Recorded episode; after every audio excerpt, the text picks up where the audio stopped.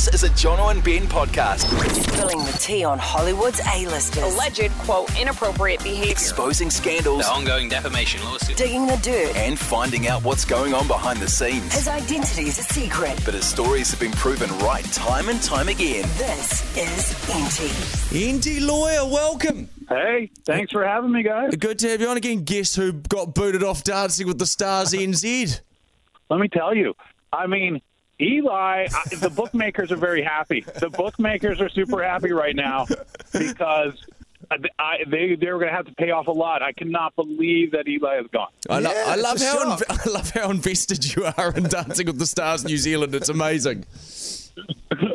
You you picked Eli to win the whole thing. I think a lot of people did. Yeah. Oh, I did. I, I 100% picked him to, to to win, and and like I said, maybe they heard me talking about uh, that it's fixed in New Zealand too, and so they said, well, we're going to make sure that it's not. But yeah, the two top favorites gone back to back like that. That's crazy. Did you know we had a texting scandal last week, Enty Lawyer, where people who were voting for Sonia Gray were getting a bounce back text saying, sorry, Sonia's already eliminated from the competition, but the show hadn't even finished. Yeah. See, and that's because Sonya was the second favorite, and so I, I, I just I, but Eli was always the favorite. But yeah, when you're doing the, here's the, here's what's the problem in the U.S. is that you could say, oh well, all the audience votes matter, but what if you went to the judges and say, well, you know what? Don't give such a high score to this person or whatever because we want to put them in a dangerous spot just so we can build up the tension. And you know that's certainly a possibility. You have Sonya with the kickback kind of thing there's all kinds of little mischief that they can do. In the U.S., the Dancing with the Stars is not covered by our game show law, so it's an entertainment program, not a game show. So it means that they can do whatever they want. Kind of if you ever watch Project Runway or something, if you look, there's a disclaimer at the end, and it said um, the participants were eliminated with the, in consultation of the producers. So they can decide who because it's not technically a game show. If you go on, you know, Wheel of Fortune or Jeopardy or something, they they have to follow the U.S.'s game show laws, which are ancient because of a scandal that involved um, the television show Quiz Show back in the, the 50s or the 60s. That's really interesting. And Amer- Where- in America as well, I hear that the judges make the decision on Dancing with the Stars when it comes down to the final two, not the text vote. Like they take, yeah, it's up to the judges. So that's something they do different in America as well. Yeah, and also you can see i i Dancing with the Stars how many perfect scores are there in the first few weeks. But in the last couple weeks, the judges, oh, all of a sudden somebody's excellent, and I'm going to give them a perfect score. You never see a perfect score until the last three or four weeks of the season. Uh, showbiz, baby, showbiz. Yeah. hey, now, Enty Lawyer, we wanted to talk Kardashians uh, this week with you. And uh, Pete Davidson, for the first time ever, spoken publicly during a set about uh, his interactions with Kanye West. Is uh, Are the Kardashians, are they nice people? Have you met them? I have met every single one, I guess. But I see some of them more often.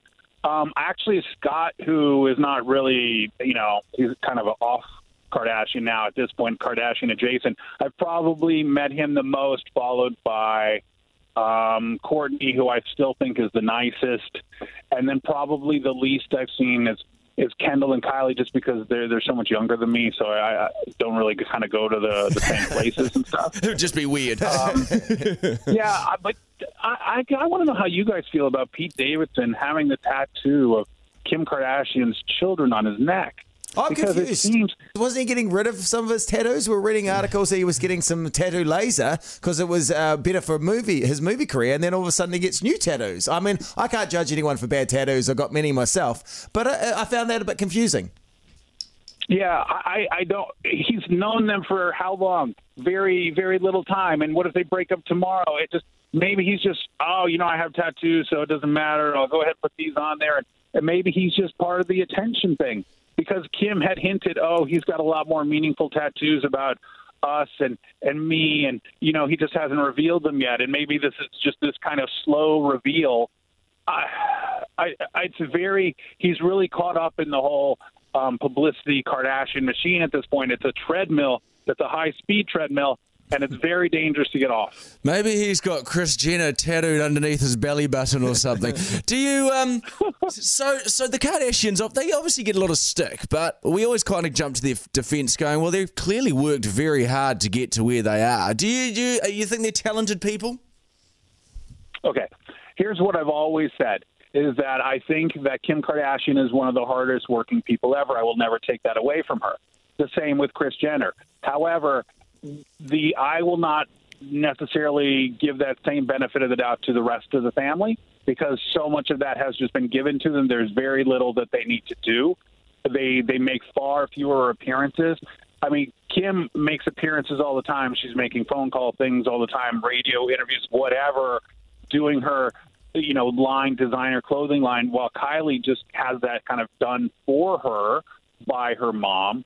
Kourtney really doesn't do anything. Khloé doesn't really do anything. So they've kind of all just been blessed by the fact that, that Kim had sex with another man and decided to record it and sell it. But I, I've always said that Kim is a very hard worker, and I won't take that away from her.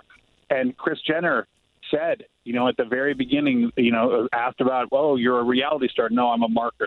I mean, that's the number one thing. That was her number one answer from forever ago. Is that she's she's not a reality star. She's a marketer, and she does that very, very, very well. Yeah. And I will never take that away from her. Caitlyn Jenner, previously when Caitlyn was Bruce, you know, he had zero dollars and then gets married to Kris. And, and Kris said, Look, here's what you're going to do. We're going to sign you up. You're going to start speaking and things and doing things and all this kind of stuff because you have zero dollars and now we have a family.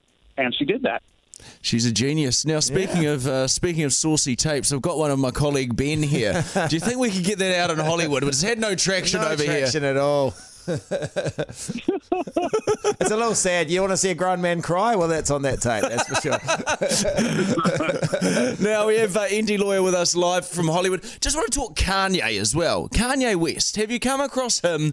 Uh, obviously, we see a heightened version of him. I watched the doc on Netflix where he says he's kind of he's kind of playing a role in public.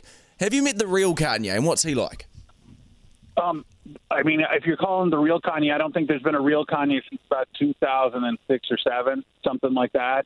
Uh, I, I think since then, and especially with his relationship with the Kardashians, it's just kind of gone downhill.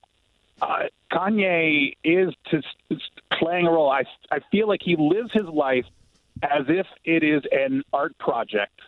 Like like his life is an art display, and that's how he's doing it. And it- it's a kind of a strange way to live your life. I think Shia LaBeouf did it too for a while, where uh, maybe a year long period where he said, "You know what I am? I'm just a living art object or a living art installation, and I'm going to act like that with everything I do." And that's hard to keep up. Shia couldn't do it. I mean, there's a lot of alcohol problems and drug problems, but I think he finally said, "Oh, you know, I've just kind of kind of lived life." But Kanye seems to be going through it. I would I would argue that his whole relationship with Julia Fox was um, an ad for Balenciaga, but I bet he went to Balenciaga and said, "Look, I have an idea where I'm going to have this project. I'm going to call it art. You guys can call it an ad." But when you're living in such an abstract kind of way, I, it's just a, that's a hard way to live. And then combine that with the, you trying with your if you have any mental health issues, it just seems like a lot to juggle. Well, I think Hollywood. I mean, we, you probably see it firsthand. I mean, we don't from over here, but I imagine being caught up in that celebrity bubble must sort of alter the a reality for a lot of people. I would imagine being a celebrity. It does, and it, it happens in Australia too. It's just you know if you think about somebody being on you know Temptation Island or or any of the Big Brothers and stuff like that, and just having okay, how can I continue to stay famous? How can I continue to have my time? I got to sell myself. I've got to be in front of the paparazzi. I've got to do this. I've got to hit a red carpet because you're always selling yourself.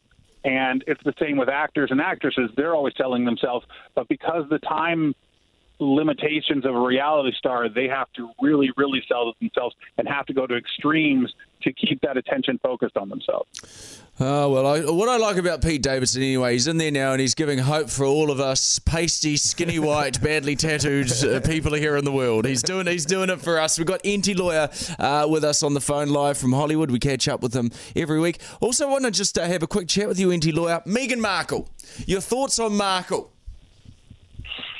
Um, my thoughts are pretty well known on Meghan Markle. I feel as if she's a little bit hypocritical. Um, I took some time yesterday when Netflix announced that they were going to can- not even cancel, just not move ahead with their animated series Pearl. I started thinking about it, and over the last two years, so the Netflix deal was announced basically two years ago, and there was this promise of 150 million dollars. And as I explained at the time, it was signed. That's if if everything went right, if they picked up every single show, if they paid the you know the biggest amount for it. That was never a number. They haven't really got any cash from Netflix other than maybe say a million dollars down or something. And what have they done? They have done absolutely nothing on the Netflix deal in two years. They haven't fixed it. But that's not a Meghan Markle thing. That's a that's a Harry thing. That's what he, he was working on before he was even with Meghan Markle. Then they have the Spotify deal, which they've also had for almost you know, two years.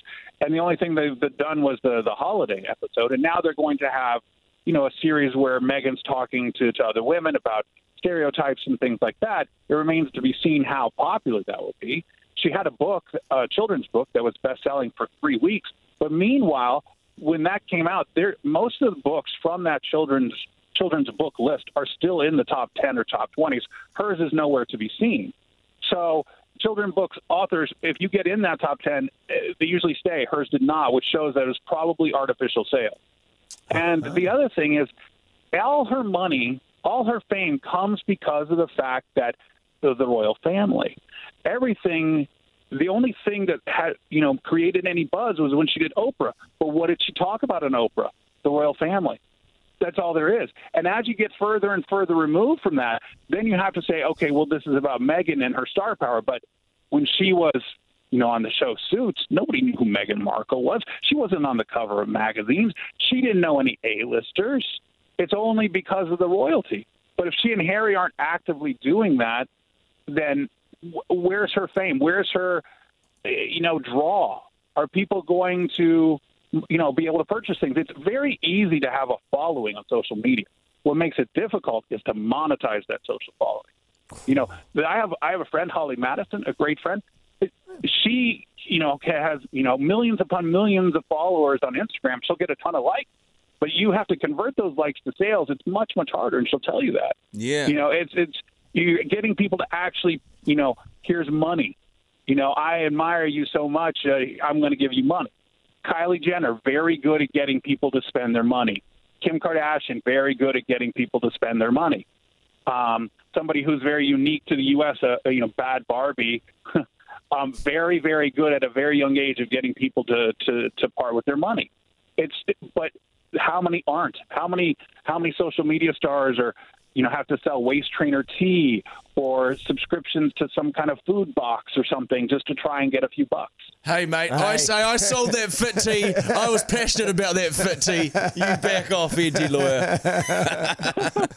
Oh, yeah, we could. Uh, you're so good to chat to. We really love catching up with the Enty Lawyer. It's so oh, you've got the finger on the pulse of Hollywood. Just before we go, James Corden announced this week uh, he's leaving the Late Late Show. Uh, any word of who could replace him in a year's time, and how can we get on that list? Um, I think you guys would be great to be on that list. Why not? You go from a from a Scotsman to a Brit, you know, British. Let's keep it in the Commonwealth. Yeah, true. Craig was Scottish, wasn't he? Yeah, he was. Yeah. You know, so back to back, why not? I just it, it shows that it worked. Yeah. I, I think that having two guys would work. I think that James uh, is going to go do some writing and stuff. It's tough to do, Mm. you know, that schedule every mm. single day and deal with the writers. And he doesn't have the best relationship with the writers. So to to go to to work and then know that the writers pretty much hate you because you're trying to screw them over and pay combined with okay, I got to come up with the next hit. Where's my next carpool karaoke? Where's all that stuff? It just kind of wears on you. And he doesn't own the properties. It's not as if you know because David Letterman owned the Late Show and the Late Late Show. So he, you know, was yeah, it's my show. I'll stick around. I'll I'll watch it. It's the same way Johnny Carson owns the Tonight Show, but also um, the, the show that came on after that Letterman started with. So, what is James Corden? He doesn't own that. Now, could he go to another network? I've heard that perhaps he might go to CNN and do some kind of Larry King, Piers Morgan type thing. That's certainly possible. I, I don't think it's really a good fit for him. As far as replacements, it's it's up in the air. I, I don't think we're going to know anything until probably six months down the road. They'll it's it's very long, a complicated process, and you do not want to get it wrong um, because it's just it looks horrible when you do. I didn't understand the writers hated him. That would be terrible. To, that'd be like us. We turn up to work here every day and everyone's bitching about us out in the office. That would be so awkward. Yeah, because the, he he doesn't pay the writers very much. He's always trying to replace the higher priced ones with interns and things like that. So there's really a lot of animosity in the writers' room towards James Corden. If Ellen is the the most hated talk show host, James Corden's the second most. Oh, Wow. Damn. Truth bombs this morning. I just You thought know- he was spending all his time learning lyrics for carpool karaoke. I That's the admired that. Uh, you know, yeah, the singing and also singing and driving, huge safety hazard. if you crash the car, the insurance company's like, "What happened?" Or I was singing WAP with Cardi B. I rear-ended the car. hey, Enty lawyer, we really do enjoy catching up with you. You keep safe. Thank you so much for your time. hey, thanks. I'll talk to you guys next week. See you, mate. Jono and Ben on the hits. For more podcasts from the Hits Network, check out iHeartRadio.co.nz.